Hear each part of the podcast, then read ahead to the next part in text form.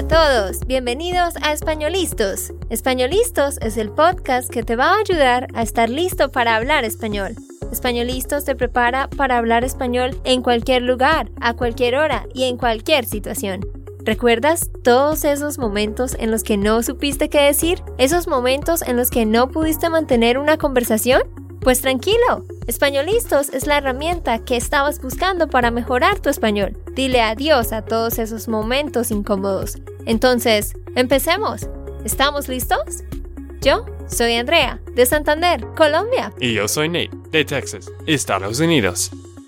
Hola para todos, ¿cómo se encuentran queridos? ¿Cómo va su día? Ojalá que estén teniendo un día muy muy productivo Hoy les traemos la segunda parte de animales en vía de extinción. Para los que han venido escuchando el podcast juiciosamente, saben que nosotros en el episodio 192 hicimos la parte 1 de animales en peligro de extinción. Estos son animales que se encuentran en peligro de extinción en América Latina. Así que para los amantes de los animales, aquí les traemos una información que les va a parecer interesante. Para los que no aman los animales, escúchenlo de todas formas, porque es bueno para su español. Pues, ¿cuáles fueron los animales de los que hablamos en ese episodio? Fueron, uno, el ecuatoriano serafín del platanar, que ese es el nombre que le dan, que realmente es un oso hormiguero, un ant eater. Ese fue nuestro número uno. Luego de eso hablamos del pudú del sur, que es una especie de ciervo como deer, un pequeño deer, un ciervo muy pequeño eh, es una especie de ciervo que no, no crece mucho y son súper tiernos, pero están extinguiéndose. El número tres que mencionamos fue el gato andino, una especie de gato salvaje que también está en peligro. Luego de eso, número cuatro fue el lobo mexicano, pues normal, como su nombre lo dice, un lobo que es originario de México, un wolf. Después de eso les contamos sobre la vaquita marina, que la vaquita marina es pues un animal que, que luce más o menos como este otro animal, que ese sí lo conocerán, una beluga que es como los que tienen una cabeza así muy grande, una frente muy grande, una beluga, que son blancos. Así es parecida a la vaquita marina, pero tiene negro alrededor de sus ojos. Luego hablamos del aguaraguasu, que explicamos que es también una especie de lobo con unas patas muy largas y el último del que hablamos fue el guapo colorado, que es una especie de mono calvo que tiene la cara súper roja. Entonces, eso fue lo que hablamos en el episodio 192. Sí, estos siete animales, si tú vayas. Si tú vas. Ah, claro. O cuando tú vayas. Cuando tú vayas a espanolistos.com slash peligro vas a encontrar este episodio y el transcript. Y ahora, ¿cuántos animales tenemos más para decir, Andrea? Ajá, cinco más. Vamos a hablar de cinco más. Solo cinco más. Hay muchas personas que han mandado algunos correos diciendo que le gusta estos tipos de episodios, que le gusta saber un poco sobre los animales. En el último episodio, 90, 192, aprendimos de muchas palabras nuevas y me imagino que vamos a aprender mucho más en este episodio. Así que empecemos. El número uno, pues de esta segunda parte, es el delfín rosado del Amazonas. Por supuesto, todos conocemos al delfín rosado. específicamente el del Amazonas. Ah, ¿Qué podemos decir de este, de este delfín, Nate? Sí, este delfín es considerado como la especie res- representativa, Representativa. representativa Ujú. del Amazonas, no solo por su majestuoso belleza, sino por los beneficios naturales y ecosistemas que trae para la región.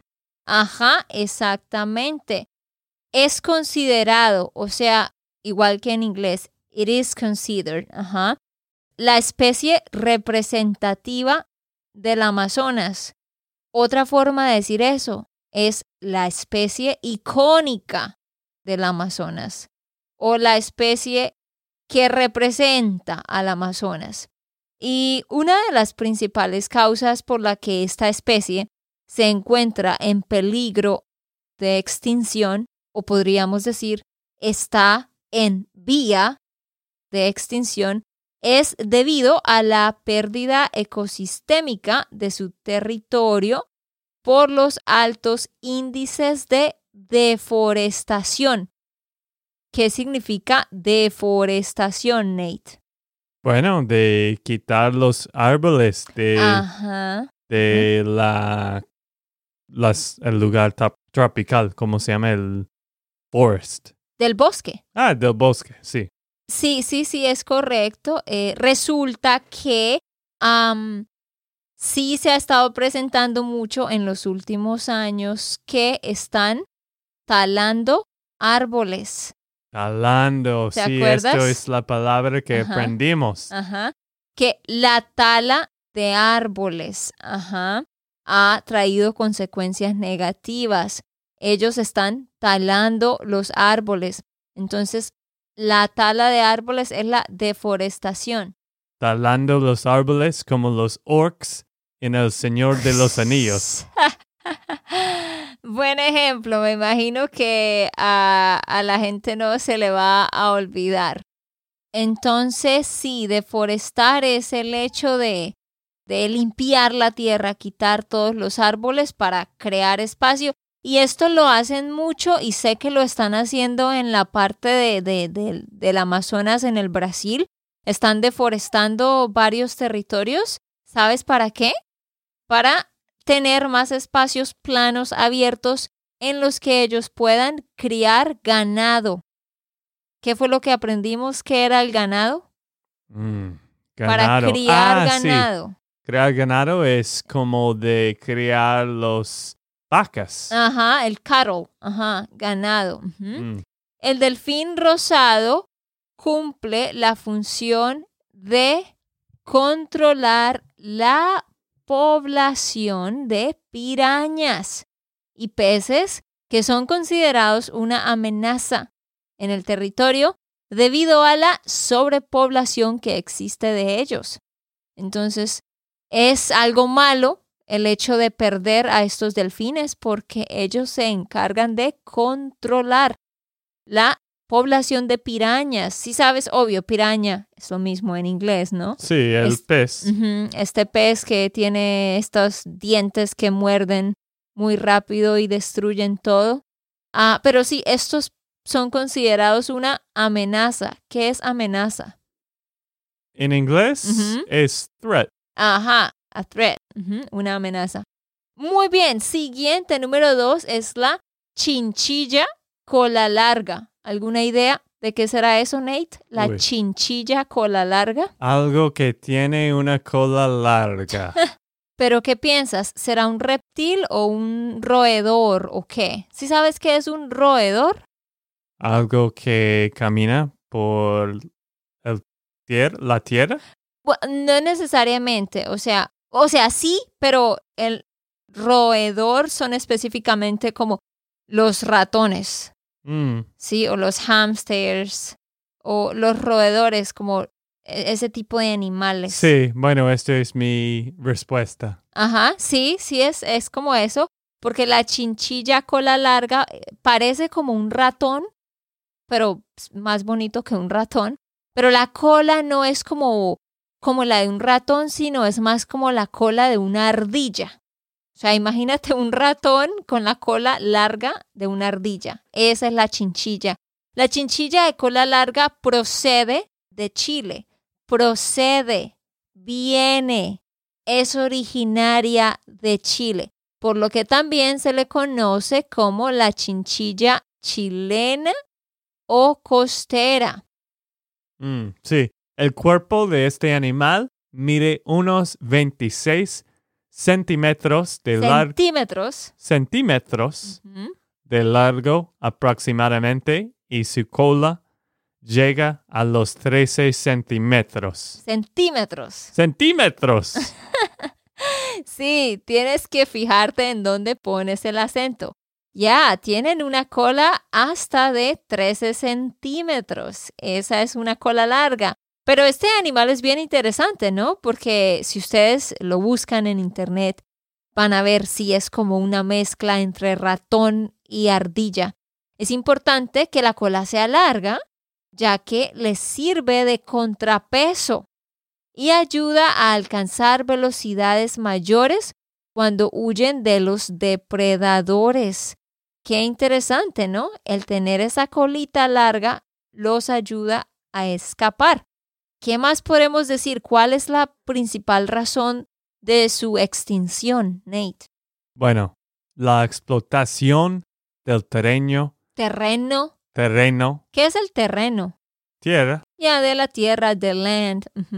del terreno es la principal amenaza para conservación de la chinchila de cola larga. Chinchilla. Chinchilla. Ajá, sí, esa, palabra es un poco rara. Ajá. Pero sí, es lo mismo que estamos hablando, la explotación del terreno. El hecho de que lleguen y talen árboles y, limpien todo y pongan químicos para poder ahí criar ganado y a veces también cultivar cosas de agricultura, está afectando a estos animales.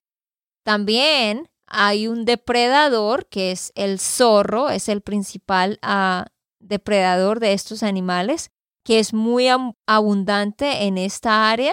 También ha sido el que ha generado que esta especie empiece a desaparecer. Entonces están tratando de ver cómo pueden de pronto coger algunos y llevárselos para otro lugar donde no haya este depredador para que pues puedan sobrevivir.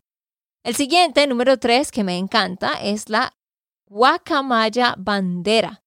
¿Qué es una guacamaya, Nate? Quizás un pájaro. Sí, es un pájaro. Ustedes conocen un parrot, ¿no? Claro. Pues es como un parrot, pero gigante. No, no recuerdo eso cómo se llama en Pues inglés. en español es loro. ¿Por qué no dices la No, no, no. Ok, sí, un loro, sí, un loro. Pero, ¿tú sabes cuál es el nombre de guacamaya en inglés? Guacamole? No, what? No sé. No tengo idea de guacamaya. Tengo que buscar. No, no es guacamole. Es verde como el guacamole, pero no. En fin, Un Es- macá. Dice el, en Google, dice un macá. Y bueno, es otra palabra Mm. en inglés que no entiendo. Así que no entiendo los dos idiomas, en español ni en inglés. Pero creo que sí he escuchado macá. ah, pues yo no. Tú estás más perdido que una aguja en un pajar. Exacto. ¿Sabes qué significa eso? Bueno, entiendo el contexto. Estás más perdido que una aguja en un pajar. Un pajar es un lugar donde hay una cantidad de, de, de paja. Y la paja son como unas pequeñas... ¿Cómo se dice paja en inglés? No sé. Ok, bueno, ya busqué aquí y encuentro que paja es straw, como lo que hay en el campo, en las, en las, en las granjas. La paja es straw, entonces imagínate una cantidad de paja y luego por dentro pones una aguja, una needle. So, ¿cómo puedes encontrar una needle en un pajar? Muy, muy difícil. Estaría increíblemente perdida. Pues Nate está más perdido que eso. Exacto. Pero aprendan esa expresión. Se la, se la pueden decir a sus amigos ah, cuando pasen cosas así. "Hmm, estás más perdido que una aguja en un pajar. Ok, bueno, gracias por esta anécdota o esta historia. Ajá. ¿Qué más tienes para decir sobre este guacamaya bandera? Ajá.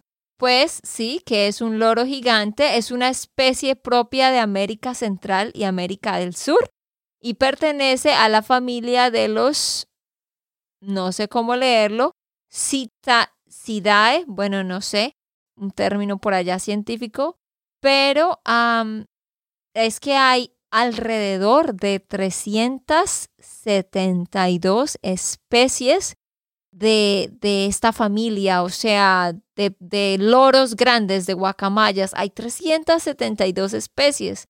Qué interesante. De hecho, cuando ustedes vayan eh, a Bogotá, hay un zoológico que se llama el Parque Jaime Duque. Pues es un parque donde hay muchas cosas, pero hay un zoológico y allá hay muchos tipos de, de este tipo de aves, de guacamayas, o en cualquier lado que ustedes vayan en, en Latinoamérica, traten de buscar un lugar donde puedan hacer avistamiento de aves o un zoológico de aves. Van a quedar impresionados de toda la cantidad de especies que hay. ¿En dónde habita este, este, esta ave, Nate? Esta ave habita en los árboles de sabanas, bosques y selvas de poca altitud, pudiendo encontrarse en países como Honduras, Panamá, México, Colombia, Venezuela, Perú, Bolivia y Brasil. Sí, ajá. Entonces, vean, está por todos lados, como digo, por eso pueden irla a ver prácticamente en cualquier parte. Morfológicamente, esta ave puede medir entre 80 y 100 centímetros y pesar aproximadamente un kilo y medio, convirtiéndola junto con la guacamaya azul en la más grande de su género. En el episodio pasado yo les dije sobre la guacamaya azul, que también está en peligro de extinción, que pues es una guacamaya completamente azul, un azul hermoso, y están tratando de protegerlas. Su plumaje, tal y como refleja su nombre, es de un característico rojo intenso. Esta, esta guacamaya bandera es roja, pero en sus alas también presenta unas tonalidades azules y amarillas. Es como los colores de la bandera de Colombia, amarillo, azul y rojo. Pero ella es en sí roja y tiene estos otros pequeños colores. Mm, muy bonita. Y vamos a tener esta foto en, en el transcript también de todos los animales. Siempre, bueno, en el último episodio y en este episodio vamos a dar el foto de este animal y de los demás. Y este animal se alimentan principalmente de frutos secos, semillas y frutas frescas, aunque también pueden consumir pequeños insectos y incluso del néctar de algunas flores. Exacto, el néctar de flores, sí. Néctar. Y, y lo que principalmente afecta a esta ave es la caza ilegal, ah, pero no es que las cacen y las maten, sino que como es un animal tan único y tan bonito, hay personas que las quieren tener domesticadas como de mascota, pero eso es ilegal. Entonces hay gente que se dedica a cazarlas para atraparlas y luego venderlas a un precio muy alto. Y lo peor, pues, es que hay gente que las compra para tenerlas encerradas en su casa. Entonces, sí están tratando de perseguir a esas personas y evitar que eso pase. La siguiente, número cuatro, es la tortuga laúd. Bueno, este animal sí yo sé qué es. ¿Qué es? Es un tortuga. Sí, pero una tortuga marina. Es Mm. esas tortugas marinas gigantes. Ajá, es una de esas. de esa especie. Ay, chévere. Ujú. Ah, en 1982, los científicos calcularon que había más o menos unas 115 mil tortugas hembras en todo el mundo. Pero su número se ha ido bajando increíblemente. ¿Cuántas se calcula que hay hoy en día, Nate? Actualmente se calcula que hay entre 20 mil y 30 mil. No mucho. Muy poquitas. La tortuga laúd es del Pacífico y se encuentra en un declive. ¿Qué significa declive? Mm, Esa palabra no sé. Escucha la frase completa. Se encuentra en un declive tan importante que los científicos creen que se extinguirá del Océano Pacífico en los próximos 30 años. O sea, declive, disminución. O sea, su Ah, sí. número está declinando, un declive. Está bajando. Los científicos dicen que a menos de que se hagan cambios importantes para protegerla, esta especie va a desaparecer. Las capturas accidentales producidas por los aparejos de pesca, la caza furtiva de huevos y la ingestión de plásticos contribuyen a que las tortugas laúd figuren como animales en peligro de extinción estos pobres animalitos frecuentemente eh, tienen el accidente de que de repente un pedazo de plástico, un, un pitillo, a straw, se les mete por, por su naricita. Yo de hecho he visto videos de eso en el Océano Pacífico. Hay gente que ama a estos animales, gracias a Dios por ellos, y que se, se van a buscarlos a ver de pronto si alguno tiene algún plástico por ahí enredado en alguna parte del cuerpo.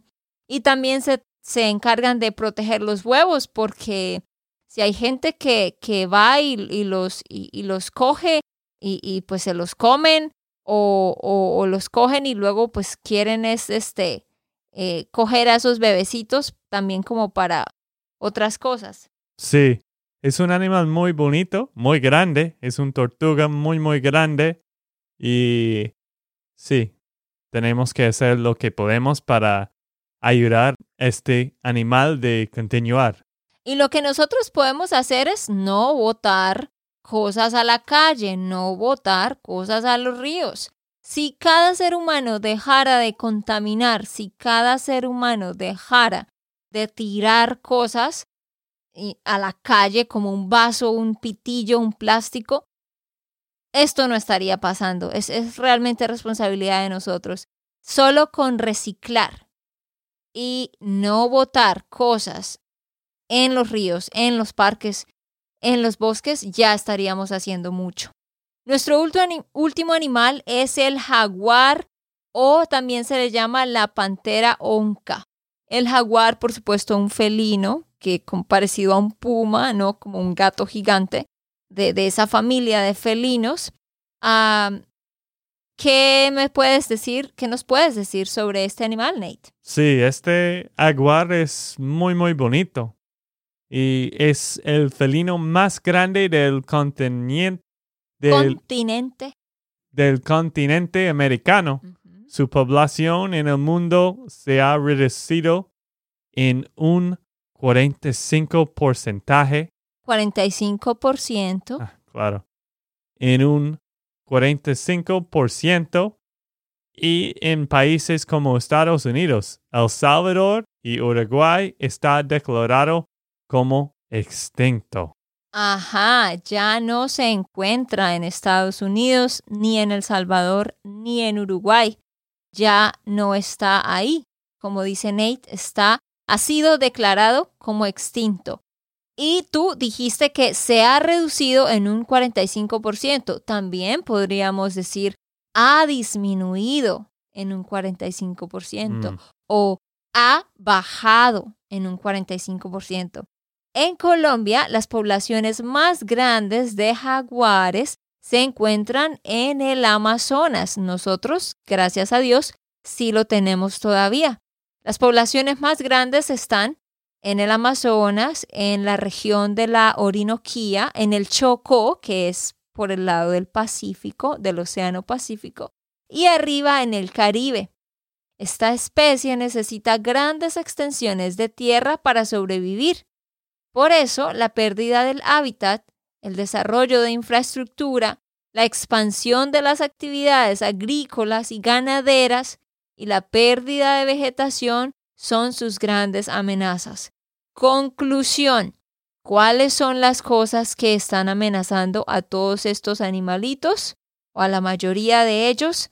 En primera medida, el hecho de que estén talando árboles, el hecho de que estén deforestando para crear grandes áreas planas abiertas para la agricultura y, también, por ejemplo, para la ganadería. Todo esto le daña el ecosistema a, a todos estos animales. Y, por supuesto, la caza ilegal y también nuestra contaminación. Nosotros no podemos controlar lo que los gobiernos hagan, lo que los agricultores hagan. No podemos controlar eh, aquellos que están cazando. Pero, como dije, lo que sí podemos hacer, nuestro granito de arena es no contaminar. Y no solo para ayudar a estos animales, sino a todos los animales en general y a nuestra naturaleza, nuestras plantas, nuestros ríos, nuestro aire todo, todo, todo, la verdad, depende en gran parte del hecho de que nosotros estamos contaminando, contaminando, contaminando. Si todos empezáramos por reciclar, no desperdiciar recursos y no botar papeles donde no corresponde, yo creo que estaríamos haciendo mucho. Entonces ahí les dejamos esa reflexión. Mm, gracias. Sí, es la verdad. Pero antes de irnos, queremos recordarte que hay nuestra membresía de Spanish Land School que tú puedes aprender con nosotros. Si te gusta este podcast y quieres más recursos para su español, bueno, tenemos un podcast privado con lecciones como esto y, y bueno, con nosotros hablando y André está explicando algunas cosas de gramática. Y también tenemos lecciones, Andrea, donde pueden encontrar todo esto sobre el Parcero Membership. Ajá, tienen que ir a SpanishLandSchool.com slash member. Ve a registrarte de una vez porque ya a final de mes es cuando puedes unirte para empezar en el mes que viene. Entonces, estás a tiempo para ir SpanishLandSchool.com slash member y poder registrarte para empezar con nosotros el mes que viene. Como dijo Nate, tienes clases en vivo cada semana, tienes dos lecciones en la plataforma para hacer, tenemos diálogos, artículos, videos, entrevistas, videos de gramática, muchos quizzes y ejercicios extra. Así que ponte serio con tu español y nosotros tenemos la herramienta que necesitas. SpanishLearnSchool.com slash member. Bueno, queridos, nos vemos en el siguiente. Ok, esto fue todo por el episodio de hoy. Esperamos que les haya gustado y que hayan aprendido. Y recuerda, si sientes que estás listo para aprender español, solo da un clic en Español Listos. No olvides dejar tus comentarios de lo que te gustó y los temas que quieres que tratemos. Suscríbete y déjanos tus reseñas. Españolistas les dice chao chao y, hasta, la próxima.